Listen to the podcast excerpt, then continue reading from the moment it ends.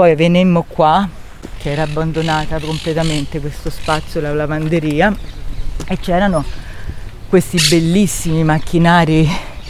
di archeologia industriale, le, le macchine lavatrici e le asciugatrici, poi sotto c'era tutta la parte dove c'era il vapore, eccetera, no?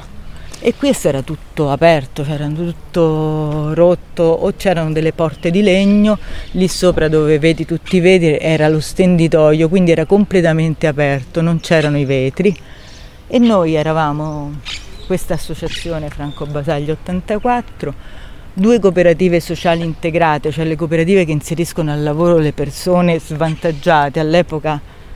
non c'era ancora la legge mh, sulle cooperative sociali e però nel Lazio c'era la legge delle cooperative integrate, due cooperative integrate, la Magazzino che sta a Prima Valle e la Conto alla Rovescia che sta a San Basilio, che entrambe lavoravano sulla salute mentale e sull'inserimento lavorativo delle persone con disagio psichico. Ovviamente la Magazzino più vicina al manicomio aveva anche persone che avevano avuto esperienza eh, di ricovero in ospedale psichiatrico e, e, quindi noi e una quarta cooperativa che era una cooperativa invece di servizi, che era quella che gestiva comunque le strutture intermedie, i laboratori nei centri diurni riabilitativi, eccetera, e altri servizi diciamo alla persona, e che è la L il punto, ancora, anche lei è ancora esistente. Decidemmo di autotassarci, poverissimi, eravamo poverissimi, di autotassarci e cominciare a rendere vivibile questo spazio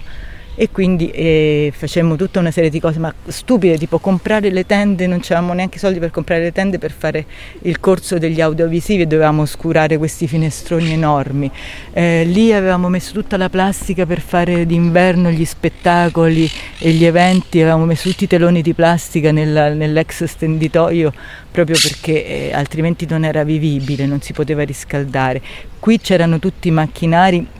e li avevamo resi diciamo decorativi. E facemmo tutta una serie di iniziative, da iniziative formative per il personale ASL, tipo il corso per gli audiovisivi nella salute mentale che durò un anno,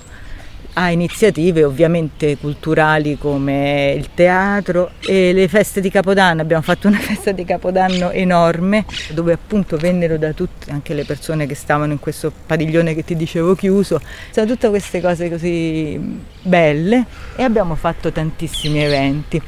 E lì in contemporanea a questi eventi che organizzavamo noi come gruppo della ex lavanderia, insomma le quattro cooperative, c'erano anche gli eventi che eh, organizzavano gli operatori, eccetera, e quindi ci siamo confluiti in questa esperienza di percorsi che era quella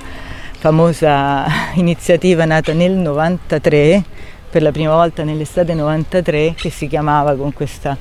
eh, diciamo famosa frase percorsi entrare fuori, uscire dentro, da una frase di un paziente che disse al professor Lo Savio, oh Pattufo tanto, ma non puoi capire quanto è difficile entrare fuori.